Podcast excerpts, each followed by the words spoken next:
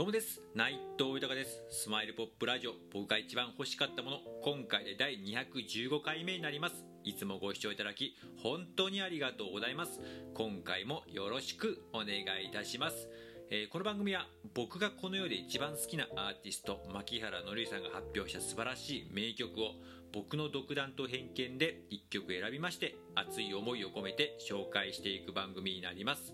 えー、この番組を何でやるかですが改めて牧原紀之さんの、えー、素晴らしさを知ってほしいという思い。そして今牧原紀之さんは活動自粛中ですが活動復帰のきっかけになることを願っての思い。そして僕自身の夢でもあります。牧原のりさんと一緒に名曲を生み出すこと。今の時代だからこのコロナ禍で絶対生まれる名曲があるんでそれを一緒に作り出すことそして一緒に仕事をすること。そして何よりもね先ほど、えー、も伝えましたけど活動自粛中なので活動復帰の何か小さな、えー、きっかけでもいいのでそれにつなげていきたいという熱い思い。それとですね今こうやってありがたいことに、えー、自分の思いや夢などを、え、素直にいろんなところで、え、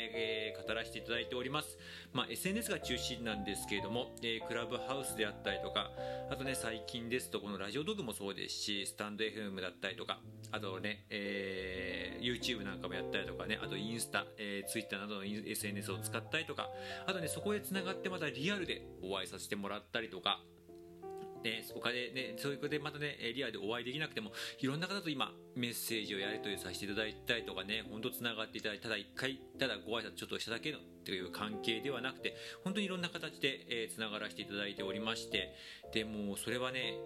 もう感謝しかないです、本当に。もうなんでこういう自分ねこんなね独りよがりのこんな夢見がちな絵に描いた文字のようなことを言って言ってる人間にこんなつないでつながってくれてそして応援してくれるんだろうって本当に心から感謝を、えー、しております。でもねそういう人たちがねもうね嬉しいことにね私も僕も牧原のりさんが大好きですよ。みんなやっぱり言ってくれて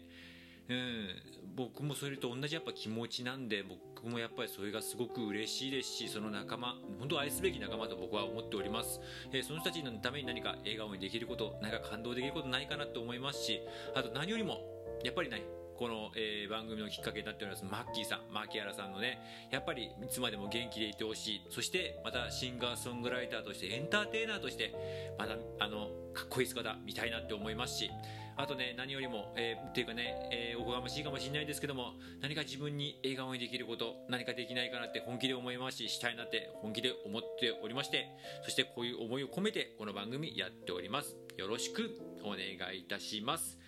では早速今回紹介する曲を発表いたします、えー、今回紹介する曲はいつでも帰っておいでという、えー、曲になります。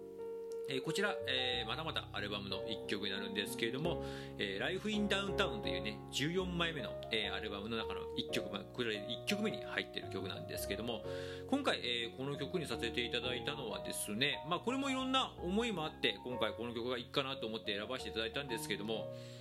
まあこれも素直な気持ちですね僕がにあの気持ち悪いかもうざいかもしれないですけどこれが僕がマッキーさんに対する、まあ、素直な気持ちだなとふと思いまして今回この曲にさせてもらったっていうのがもう結論みたいな感じになっちゃってるんですけどもでもね改めてこう見させてもらってもねなんかこうまあもちろんマーキーさんの気持ちも含めてありますけどもこう日常とか自分のねこう周りの家族であったりとか今すごいつながっていただいている本当に愛すべき仲間、うん、たちに対しての思いとかもねやっぱすごく詰まってるなって思って思いますしね。なんかこう愛してくれる人しか愛せないのならそれは愛してるんじゃないんだ。とみんな知ってるの？さとなんかねこういう言葉とかもね改めてこう聞くとね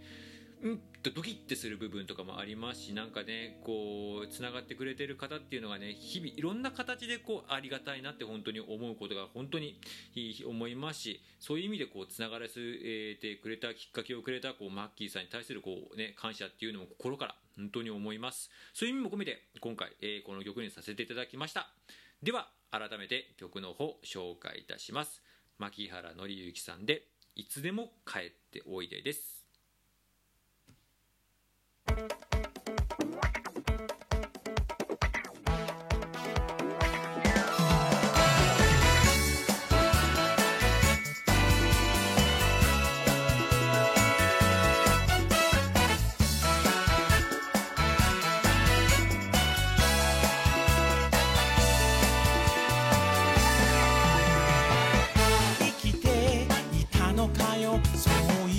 たばあさんが」「